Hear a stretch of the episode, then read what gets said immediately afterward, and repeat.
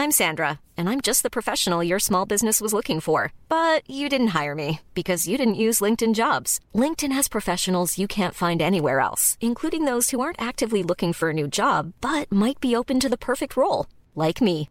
In a given month, over 70% of LinkedIn users don't visit other leading job sites. So if you're not looking on LinkedIn, you'll miss out on great candidates like Sandra. Start hiring professionals like a professional. Post your free job on linkedin.com/spoken today. There's never been a faster or easier way to start your weight loss journey than with PlushCare. PlushCare accepts most insurance plans and gives you online access to board-certified physicians who can prescribe FDA-approved weight loss medications like Wegovy and Zepbound for those who qualify. Take charge of your health and speak with a board-certified physician about a weight loss plan that's right for you. Get started today at plushcare.com slash weight loss. That's plushcare.com slash weight loss. plushcare.com slash weight loss.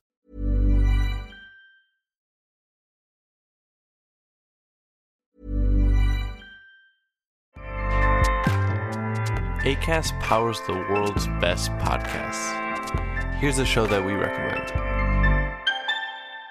The Real Housewives is a guilty pleasure for most, but if you're looking to not feel guilty about that pleasure, tune in to Everything Iconic with me, Danny Pellegrino, where I break down all the messy moments and behind the scenes antics of Bravo's popular franchise. And on Everything Iconic, I also interview celebrity guests like Kelly Ripa, Keke Palmer, Drew Barrymore, Cameron Diaz, and more about their guilty pleasures, their past work, and so much more. So if you're pop culture obsessed and find yourself watching way too much reality TV like me, tune in to Everything Iconic with Danny Pellegrino wherever you listen to podcasts.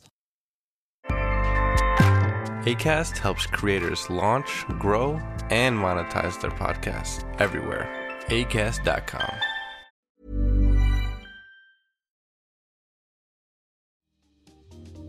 Welcome to Face to Face. This is a show about change and about what's next. It's a show that wants to ask questions, peel back the layers of our average everyday experience, and go beyond scratching the surface. We interview amazing people with incredible ideas and stories who have done wild, weird, and wonderful things. Remember that imagination shared creates collaboration, and collaboration creates community, and community inspires social change. I'm David Peck, and this is Face to Face.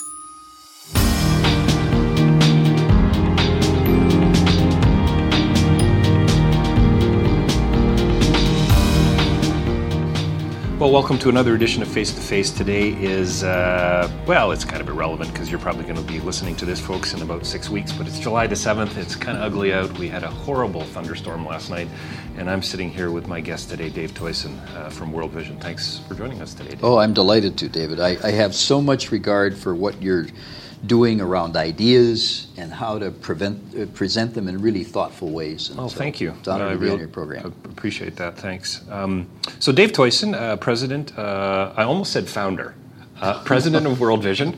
Um, um, uh, for about 18 years, uh, just we were just casually chatting about in his 18th year since 1996, and today I just you know I, I'll let you tell us what you want to tell us about yourself. I know uh, Dave and I have connected over the years uh, on a philosophical level, uh, and also on a film level. We both have a love for, uh, I guess, academia and not Hollywood necessarily, but we definitely have a love for storytelling, and I hope we get into that here today. So again, Dave, thanks for thanks for joining us. Um, you know, let's start with an easy question. Uh, how, how do you, how would you, uh, after this many years of working in the majority world, um, define uh, poverty or maybe even, uh, and I want to talk about this a little bit, but or or being at risk, or would you say they're they're kind of the same thing? I, I think they're really kind of the same thing. I think poverty, in many ways, it's about the lack of opportunity or the lack of choices, maybe, is another way to describe it. Um, and, and the reason I, I use the word, it means that people don't have the option to choose to get an education, to, to pursue a job, to pursue those, there's blocks, whether it's, you know, everything from violence to cultural uh, to just lack of opportunity. And so people tend to think of it as just a money issue, which Yeah. is very significant. Sure, sure. Absolutely. But actually, I think what we've all learned to a certain extent, just giving people money doesn't solve poverty. Right, Right. Uh, what what what sol- quote solves poverty, and and it, it, this is a really deep and powerful question. Of, of course. But yeah. but certainly part of the solution is how do you how do you change how are you part of the change in the environment where the poor themselves still own it. In in the end, we're not going to change it if they don't own the sense that they can be their solution.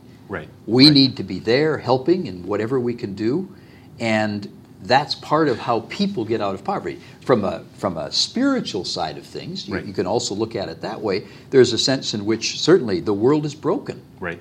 and and we'll we'll even find, you might say, wealthy people who are very poor. Right.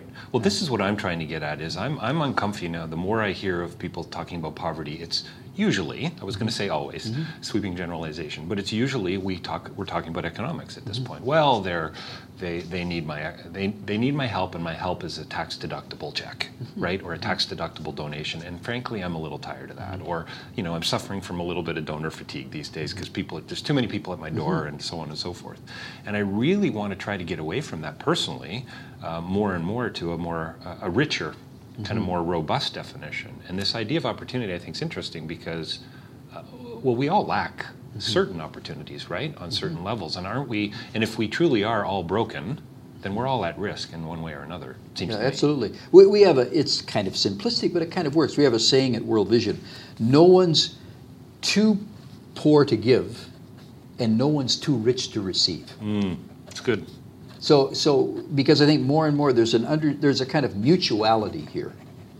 And so I, I think for so many people, this is certainly my experience early on in my first global exposure to poverty, is that y- you come away realizing that yes, from a financial standpoint, these people are really poor, and their health is suffering as a result of that, or their kids aren't getting an education. But in terms of their care for each other, Right. oftentimes their community, their sense Right. of community, seems stronger, than where we were coming Right. from. Well, you That's often- very humbling. Uh, Very humbling, and the cliche is kind of, oh well, you know, folks in Malawi or folks in Cambodia are far happier than we are, right? I don't know if that's always true, but we do tend to sort of focus on that. Folks that that visit. Uh, at-risk communities will say, well, they may not have a lot of money or they may not have clean water, but boy, they've got a rich family life. And uh, But I, but I think you're you're absolutely right. We must never make that an excuse. Right. As to, I mean, because I don't know. I've talked to an awful lot of parents in in developing countries, and I've never met one of them that that doesn't say, I want to I want to be able to care for my child. right, because their children are their future. Yeah, And yeah. so I think to in any way mitigate or diminish our desire to respond with things like you know mortality rates among kids, or Yep. nutrition, malnutrition, uh, education, livelihood, and fam- those still need to be addressed. Yeah, Uh, yeah. They, they need they must be addressed because these they. The fact that they have a positive view of life is the way they've learned Yeah. to cope with their circumstances as well. Right. You look for hope. right. You're not looking for things to be worse. You're looking for hope. Do you think that, um, and I've known you long enough to know that you don't like to lean towards the negative. You've got a you've got a positive outlook, and it's really quite incredible, considering the issues that World Vision's dealing with on a day-to-day basis, and the stuff that you've seen in your travels. But do you think Canadians, do you think the West, do you think those of us who are rich economically are looking for excuses to not give, to not get involved? You know, um, you and I have probably talked about this whole idea. It's all about, uh, you know, if it's outside of my backyard, I'm not interested. You know, so let's, you know, metaphorically build a higher fence, you know, and make sure I can't see my neighbors because heaven forbid I should actually have to interrupt, interact with them. So I don't know. I, I, don't want to go all negative and cynical, but at the same time, it does seem like there is a backing away um, from action. Yeah, it, it's so difficult, I think, to generalize. Yeah, that's Um, true. Yeah. Because uh, obviously, in our experience, the, the special gift of doing this kind of work is you're exposed to so many people who want to help. They're generous. That's very They- true. Yeah, that- that's yeah, true. It's true. But, yeah. but I mean, I've done enough reading, at least at, at a at an amateurish level, to have some knowledge of how generosity, how that's actually formed in people, and we know that one of the biggest factors is people who grew up in families, children who grew up in families where their parents were generous. That's one of the biggest factors, and so I think it's quite clear that not everybody's automatically generous. I do think it's pretty much a human response that when you see somebody in trouble, you want to help. I, I think that's pretty straightforward. And I think the money thing is a little bit more complicated. Mm-hmm. I think sometimes people are less willing to give money, but more willing to help directly.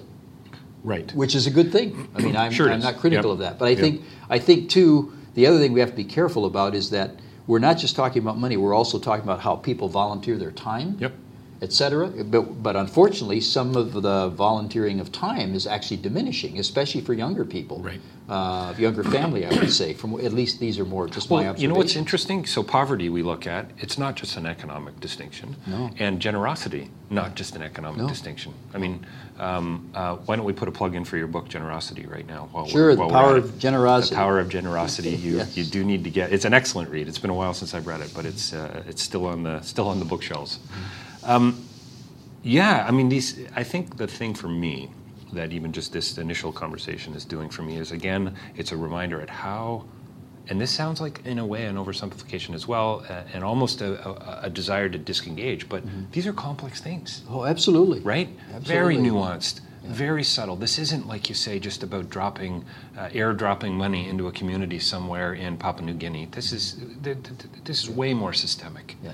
Uh, if we're really going to have a long-term, uh, long-term. Well, one example that just stands out for me this was in Tanzania a number of years ago, and I was in a small community, and they they actually had space set aside for people that were suffering from Hansen's disease, from leprosy, and uh, we were we met this mother, both her children had her in-law as well as her son had died of AIDS. She was left with two granddaughters. She had leprosy herself, so she had most of her toes were gone. She only had a thumb left on her hands. Her nose was shrunken. She was probably she was a very tiny hmm. woman. She would go to the market every market day and beg. That's how she provided. Her her girls weren't going to school. I think they were six and nine, something like that. Right. And and so we talked to her and we, we explained how we were starting a community development project in the area and that, that it was important that she and her and her granddaughters would be part of it. She lived in a shack. Uh, they, they really had almost nothing other than the goodwill and the beauty. She never. Right. She is interesting. She never stopped smiling with a smile on her face. Right, right. So we got ready to leave. She was a very religious person, and I had sensed that. So I, I try to be quite sensitive about these things, but I felt it was appropriate to offer a prayer. And so I did this, and through the, the translator sort of jumped on me because she said, "Oh no, you're not going to pray for us. I'm going to pray for you." I'm going to pray for you. Yeah. so here we cool. are standing. My colleagues and I were standing there, and this little lady. Christian woman, Muslim woman. Yeah, she was a Christian woman. okay. She's just praying her heart out. She says, first of all, thank you for the Canadians who've come to help. right? Give them safe travel back. Then she prayed for her granddaughters. And then she finished the prayer, and she never prayed for one thing for herself. For herself, And we're all standing there, you know, tears running Yeah, down her sure, cheeks. sure, But yeah. that's just an example of where you go to places where you think, you think that you're there to help and that you're on kind of a, a sacred, noble task. Right, right. And you come away so humbled, you say, I don't know if I'm up to this. Yeah, This woman is so far ahead of me right, when it comes to Yeah. being truly generous right, and right. thoughtful right. and spiritual that Yeah, this I'm just, I'm just speechless, frankly. this isn't just a two-week short-term trip for this No. person. This is a this is clearly a lifestyle. This is something that uh, that she's indwelling on a whole other level, or at least so it seems. Huh. And it's it's also I think the other thing that is the the the preoccupation with hope in the midst of great It's a great, great, great title for something. The Yeah. preoccupation with hope. It, it, it's just it's everywhere you look.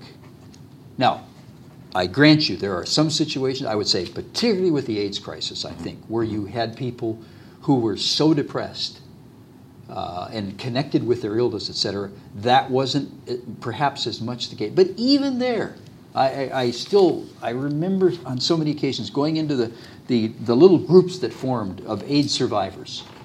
They didn't talk to they talked about themselves as survivors. And even in those situations that were so hard, where they'd lost children or they'd lost their parents, and and still hope was everywhere. And I, I just think it's, once again, the power of the, of the human being to have hope. From, a- you know, as a, as a religious person, I see that's the image of God in all of us. And that's why people are so valuable. It isn't just because we're a human being, it's also because we're, we're actually the image of something even greater than ourselves. So, this idea of others, it sounds to me like, uh, you know, obviously a, a, a biblical notion, this idea of loving your neighbor, you know, you got the golden rule in there and so on. I mean, you look around the world, and I think the, the his, historically, what do we got? 3,500 years of civilized history, a couple hundred years of peace. Um, we've been killing each other for most of the time. Why is it so hard? It seems, you know, so we're, here we are telling these wonderful stories of hope and of this woman praying for you. I mean, wonderful story. And yet we've got, you know, the Central African Republic going on right now. We've got tensions in Rwanda, it seems. We've got uh, DRC and, and, and Syria. I mean, the refugee crisis is just. So is it, is it a small group? Do you think, you know, based on your travels, Dave, do you think you can say, listen, the majority of us are living a life that is at least acknowledging others. I was going to say through the eyes of others, but that might be a little too lofty. Right, right, right. you know, right. you know, here we go from talking about get out of my backyard because I don't want to think about it to maybe actually there's a brighter light here at the end of this tunnel. Maybe we just haven't tapped into something quite yet. Yeah, I, I think there's there's always hope that that that there will be more and more ways in which people will see opportunities to be peaceful rather than killing each other. Um, it, it seems sometimes that we just get drawn into this idea that it's an eye for an eye and a tooth for a tooth. And I, you know, I think it's Gandhi who said eventually everybody will be blind. Right. That, that's what's so crazy about all this. Um, I, I just think a lot of it, uh, not to paint the picture too easily, I think, but I mean, so much of it too is the circumstances. For example, you, you look at a lot of the killing, and oftentimes it's, it's young men who don't have much hope, they haven't had much opportunity, or it's, it's deep cultural pieces that that are just and every culture has a dark side to it. Uh, some I think are appear there there it appears to be even more violent and so forth. So that that's there. And then and religion drives it as well. It's I mean as a person who's part of a Christian faith, who's part of a religion, that's extremely difficult to understand. Yeah, yeah. Uh, well, you, but you kind of have to wonder too, on some levels, if it's really a misappropriation of religion, Yeah, whatever religion it is yeah, you choose. I- yeah, that's what we argue. You know whether oh, it's a religious war. Yeah. It's just so easy to, to, to Yeah, and that. so I, so I mean, I wish there was an easy answer Yeah. to that, but there isn't. I mean, the good news is that, in spite of what we really now have, it, it seems to be like a dark context at the moment. I mean, in terms of violence, where we've got what 51 million refugees, the most since World War II, uh, and it's and the, the refugee is largely around violence. There's some climate refugees or you know right. humanitarian disaster side of things, but most of it's around violence, and so it's just this, ah, th- th- just this thing that's in all of us somewhere. Uh, to be violent when we're threatened in some ways, and uh, and I, you know, once again, poverty has something to do Yeah, with it. sure, There's sure. political manipulation going on. Um, I, I think one of the things that's so difficult is that when you see leaders in countries really just abusing their power, Yes, and they're just yeah. not accountable. Right. They're not accountable for that. And, and we still see we see elements of that in Western countries too. It's Of just course, yeah. most of the time we've been spared for the intensity of what we see, you know, in places like Syria, for example, or South Sudan at the moment, which is Yeah, another one sure. that just breaks your heart. The newest country in the world, and they're back in civil war with each Yeah, other. And yeah. there's a there's a very tentative peace agreement at the moment, but it's I think it's far from over. Um, I think Jeffrey Sachs said in uh, the, uh, the End of Poverty um, that he wrote maybe 10 years ago now that one of the reasons why we, as in the West, should care about issues like extreme poverty and so on is because of terrorism. That was one of his answers way back when. Probably, I think it was post 9 11. Um, you know, you you refer to you know a lot of these young men, in many cases, killing others with no hope and no opportunity.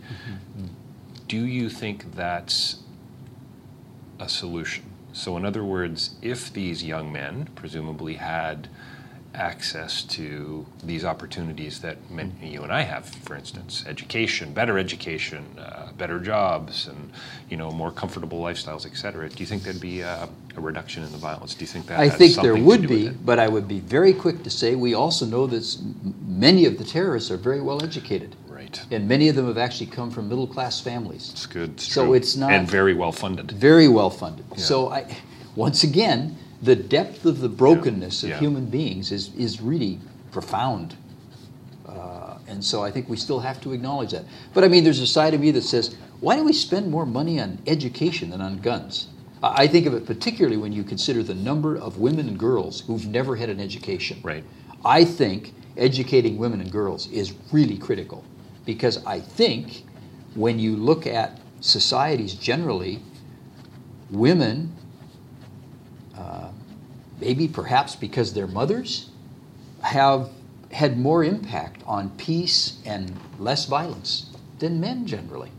I, think, I, I don't know if I can say that's a fact, but that's certainly an observation. Well, I definitely know it wouldn't take us too long to walk over to your PC there and find some stats from the World Bank and the CIA that would Yeah. suggest that, you know, if women are educated in a particular household, certain things, certain rates of disease go down, certain rates of inequity go down, certain rates of violence go down. So, uh, yeah, they are. They're, definitely are facts. So, do you see that? Uh, it's a nice little segue, I think, because I did want to talk about gender disparity, and we've got this whole child and maternal health focus now, and uh, development uh, worldwide, really, certainly with the Canadian government, but worldwide as well. Um, do you think that's uh, a a, a key? Uh, I know Stephen Lewis also. W- Basically, whenever you hear Stephen speak, it's it's gender. Yes. It's gender disparity. Yes, of course, his his thing is HIV/AIDS and so on, but he talks a lot about that. Oh, absolutely. I, I don't think there's any empowerment. question. Yeah. Uh, I mean, Rwanda, for example, Mm-hmm. uh, and, and obviously there's been some controversy about Rwanda, but in terms of the, the uh, advancements they've made in education and health and so forth, but part of it is, is that they have, I think, half of their government uh, Right. representation is women. Right. They've made it a part of, and I think that's part of some of the success that they've seen. And, and I think the, the presence of women in leadership, as well as uh, being leaders in their family as well, is really critical for the future of our world. And uh, so I, I just think the more opportunity that we can give girls and women uh, to participate in their societies. Uh, also, I, you know, we're, we're also dealing with issues around discrimination, uh, particularly on education, but even the treatment of women and girls just generally. And, and, and it, here's a classic example. It's not just about money because some of the, some of the, I would argue, some of the really questionable treatment of women is in some of very wealthy countries in the Right. world. Right. So right. it's not just about money. It's Yeah. it's culture, it's religion, uh, and of course there's controversy around these things because uh, once again you can't you can't force people to change. It has Right. to be of their own. They have to see the light. Yeah. They have to see that there's a different way. And the good news is, I think, generally, is that when people do quote see the light, Right. they actually do change. Right. That, right. That's I think what continues to give us hope. Um, I, uh, I want to come back to the women thing, but you just reminded me of a funny story. Over the weekend, I was at uh, Home Depot and picking up some pieces for a friend's uh, job, uh, electrical job that I'm going to be helping him with. And so the guy who was helping me was in a bit of a mood, I guess. And he was complaining to me because I was listening. And older guy, I guess, who came out of the trade. And he actually used the phrase, my faith in mankind has dropped since I started working here. And the reason, Dave, was it's very funny actually. You could sort of, you could create a little sitcom around this. But this guy was so annoyed because he picked up um, a box that he was going to give me and it had clearly been used.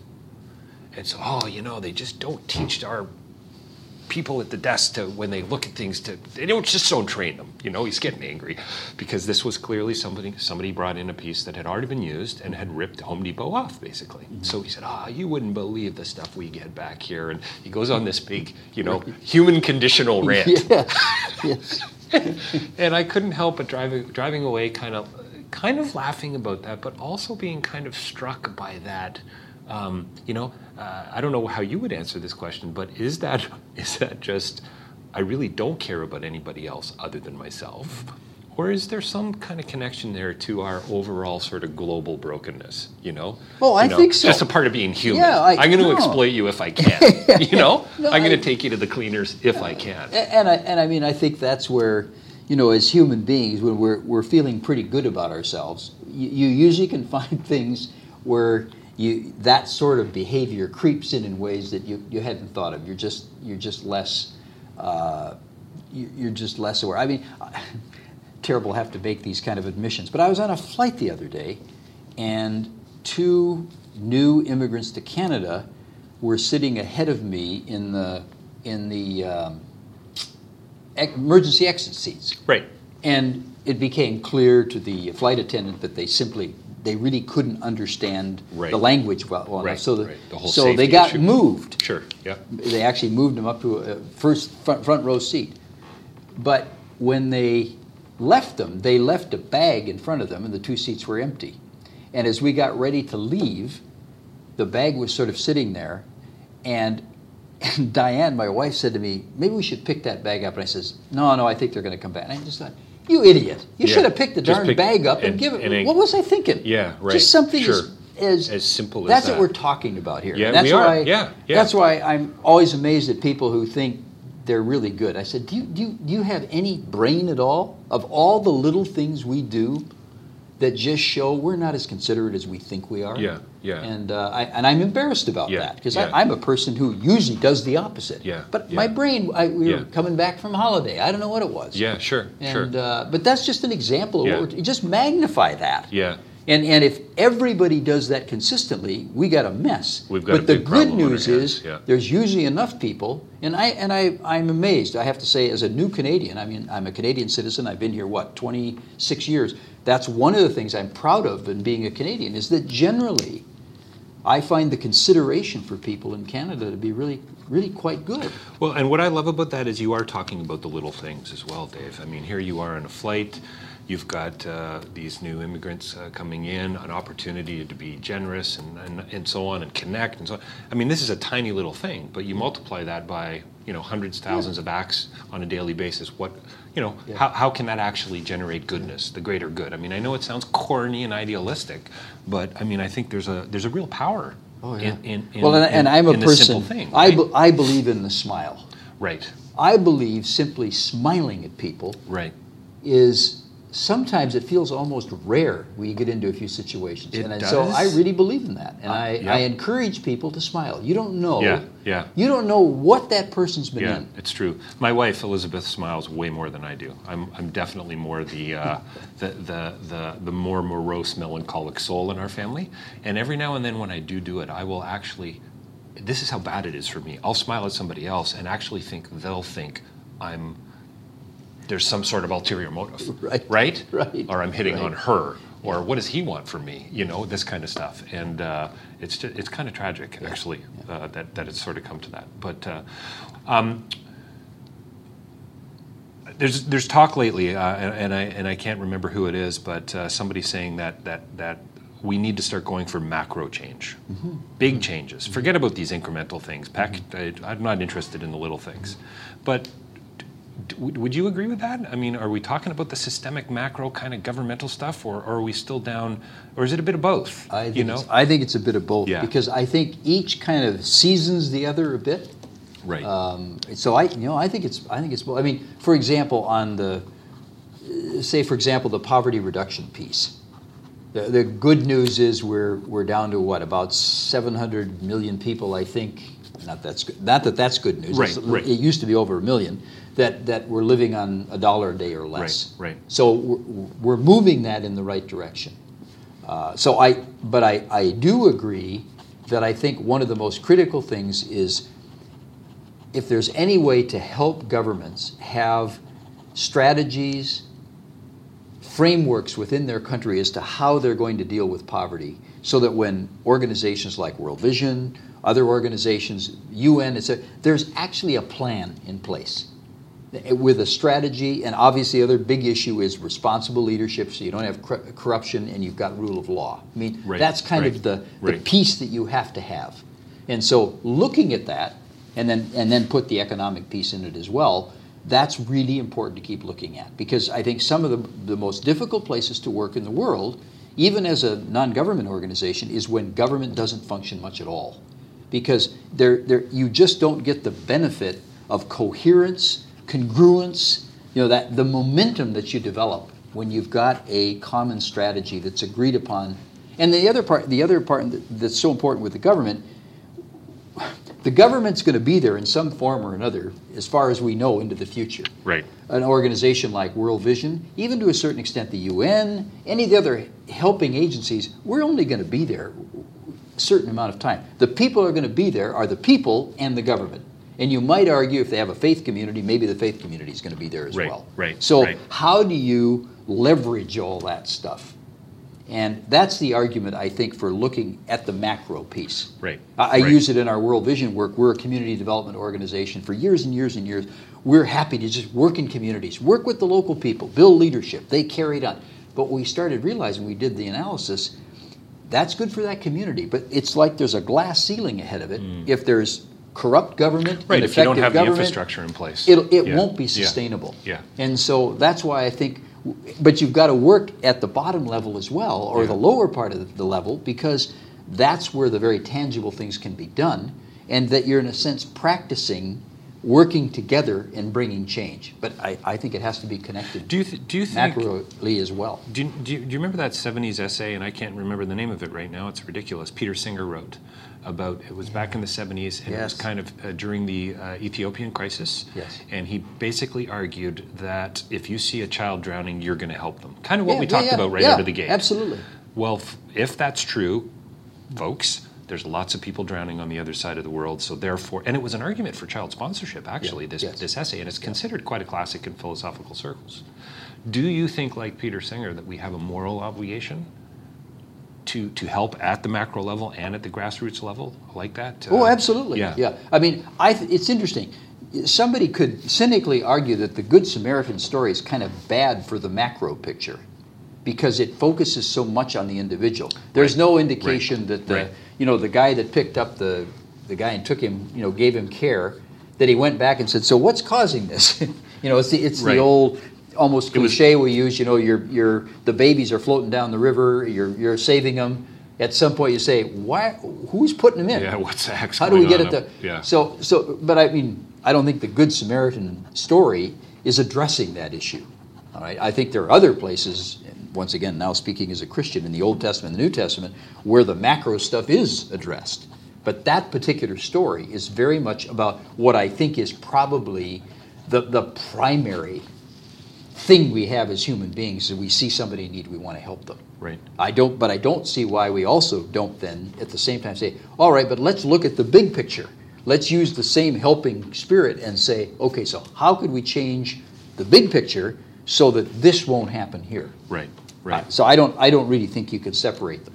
Well, what I love about that story is there's an immediate responsibility. Absolutely. right? You, he was he was uh, faced with this uh, choice, basically, of in this case, I guess one or the other. Really, it was it was up or down at this point, positive, negative, and that's what I've often said to people about. Uh, uh, I've uh, I've been accused of when I ha- uh, give money away to somebody on the street of, of actually you're oh David you're you're you're you're making it worse and so on and I've gotten into some arguments with folks over the years but but I, I I've often tried to throw it back on myself and say well you know what? It, it's my responsibility to say yes or no and I've chosen to say yes. Yeah, that's right. because That's right. a I, I hope and trust I'm helping and b it's also a reminder for me right?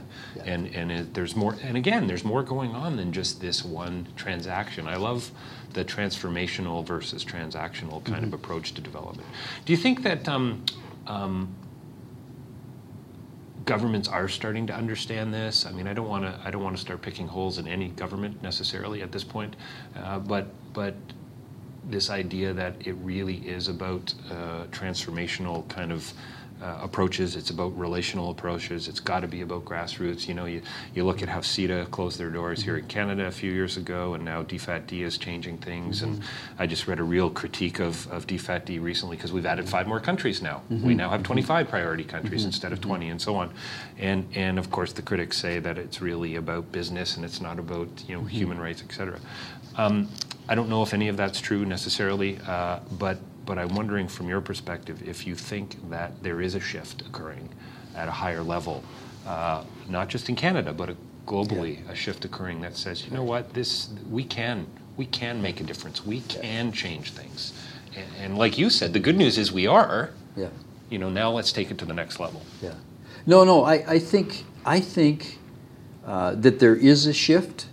I, I think some of it has to do with just information.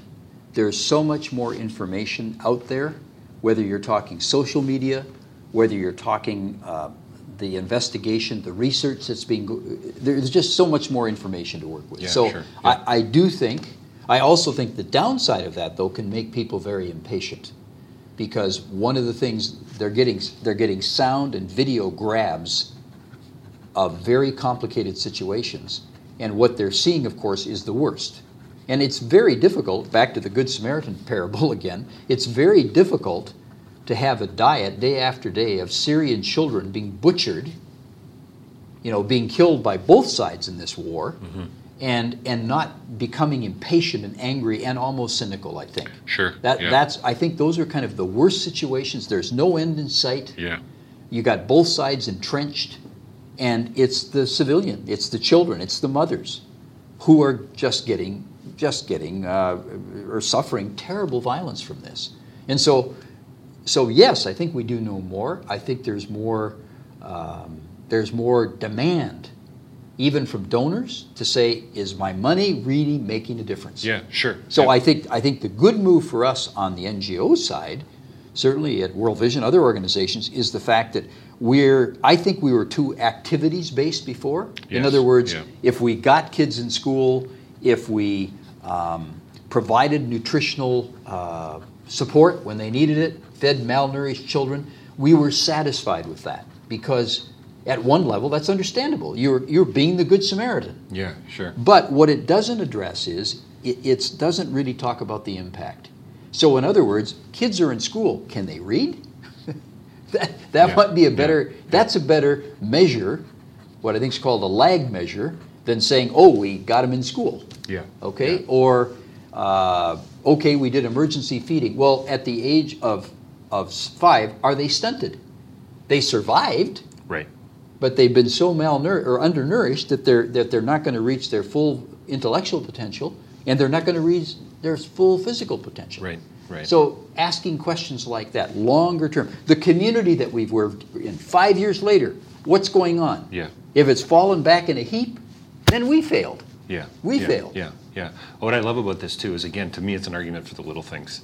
It's an argument for incremental change. It's so yeah, the clean, the water might be clean, but if folks aren't washing their hands and still dying from uh, other types of waterborne diseases, well, then the clean water is not going to do any good, is it? Yeah. And we're not going to really know.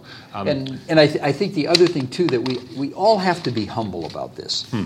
Uh, I, I think our international president, we were talking about strategy, he said at some point you have to pick a path.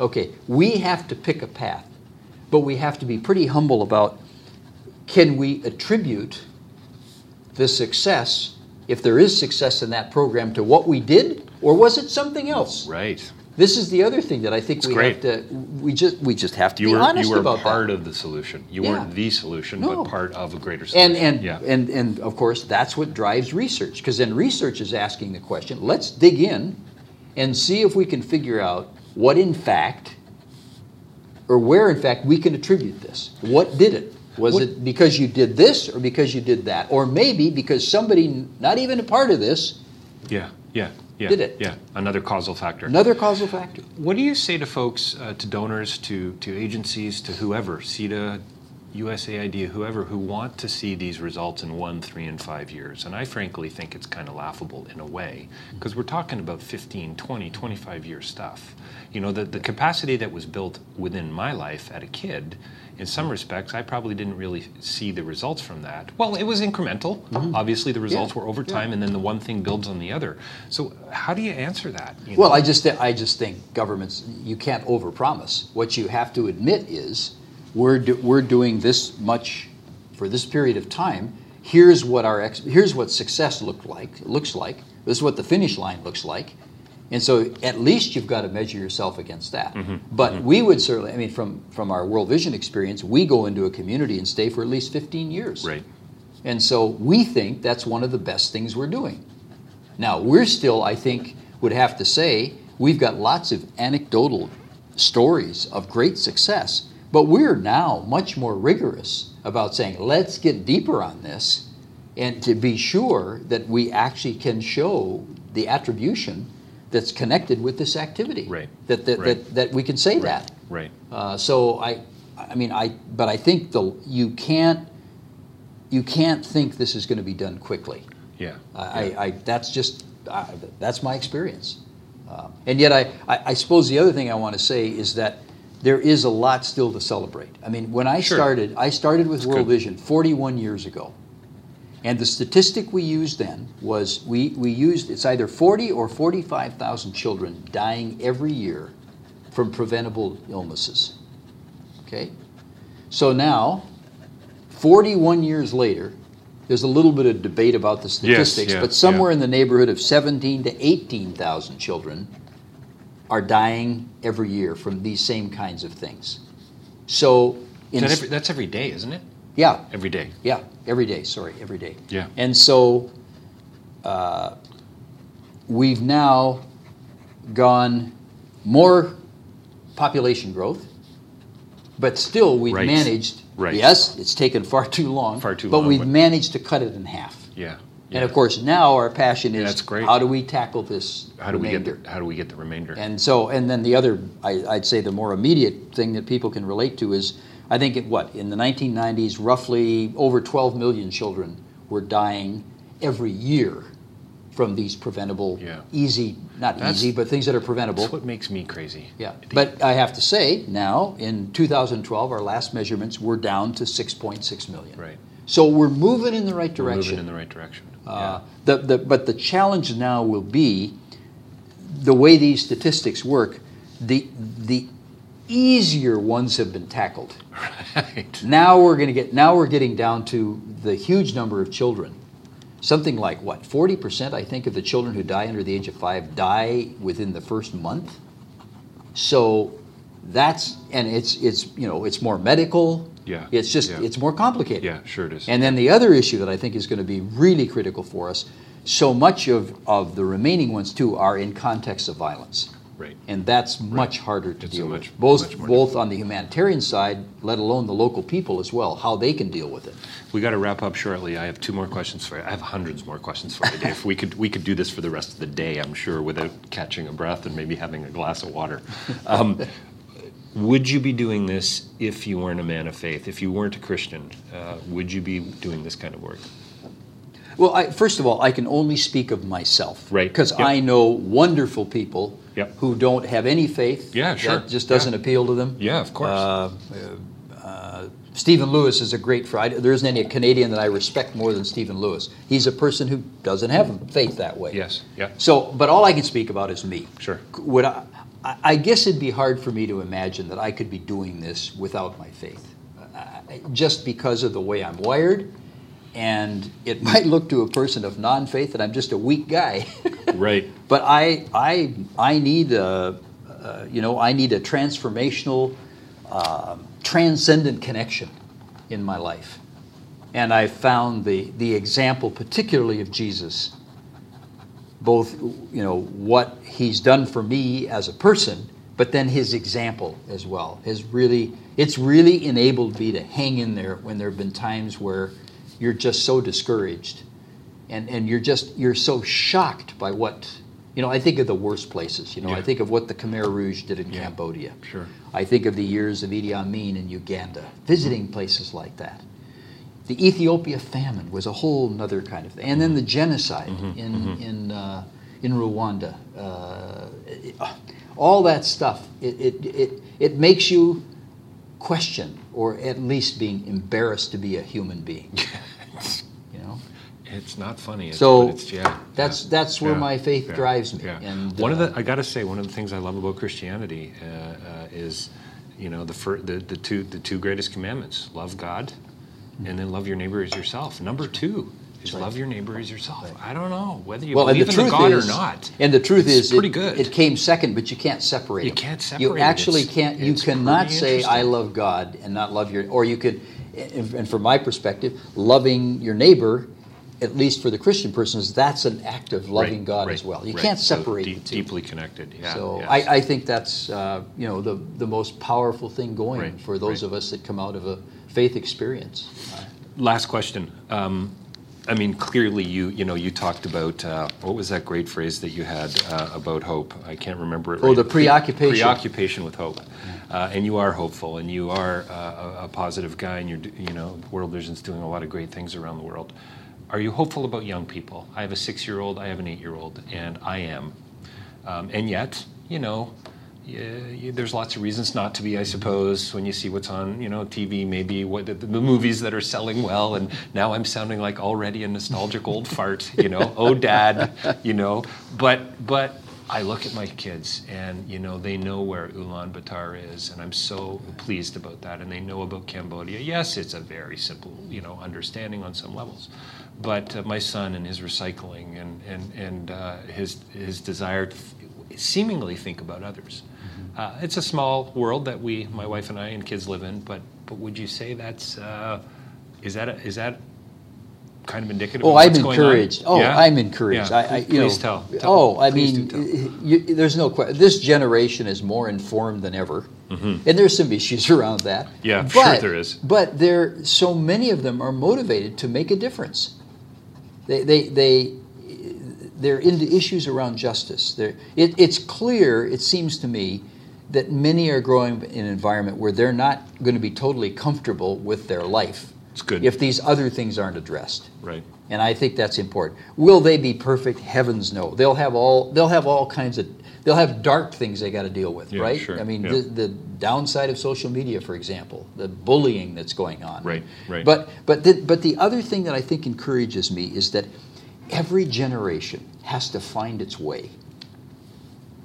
Us older people, we can be there to offer some advice, perhaps a bit of counsel, but we need to be pretty humble because this is their day. They have to figure it out. I also say that, once again, coming out of my Christian faith, I believe that too about Christianity. And I think it's true for any religion in the world. Every generation has to, they have to live out and make their faith real in their context. And nobody can do that for them.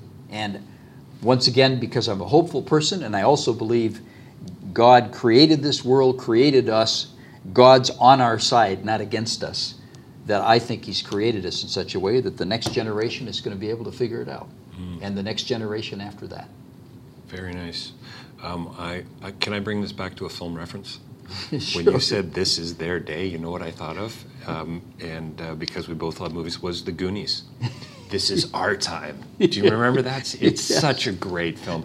It's and I think it's at about the 30th anniversary, and this just these kids who are going to say the heck with the adults. They don't get it. We're going in, and it's just yeah, it's wonderful. Dave, thanks so much for um, spending the time with me today. I, I know how busy you are here, and uh, those of you who who don't know who Dave Toycen is, uh, president of World Vision, check them out. You've probably heard of them, uh, and also if you get a chance, uh, pick up Dave's book, Generosity, um, The Power of Generosity. It's a wonderful read. And anything else you can tell us about that's coming up for you in the near, near future? No, we're just uh, we're just delighted uh, that we've got such great opportunities to. We're particularly focused on uh, mothers and children uh, with this new commitment from the government, Right, which right, is right. I think good news in many ways. And we're seeing those statistics drop as well, so uh, that's good news. And uh, I, I think the, the biggest challenge that we're going to have is just, I think, dealing with the, the context of violence. The context of That's- violence. and and the increasing number of natural disasters as well. Right. Uh, and that's and it's it's getting harder because we have so many of them. Yeah, that's what yeah. makes it harder. I got to say, you're wearing a nice bright blue shirt today. It's just, it's again, it's a, it's a great metaphor for you know your your ideological take on the world. Right. That, uh, the, the blue sky. I'm looking out at a gray sky here, Dave. We're about to get hit with a, a thunderstorm, and I'm thinking blue sky. So But we need blue water. We okay? do. Thank, thanks a lot for that. I, I appreciate your time today. Great. Thanks.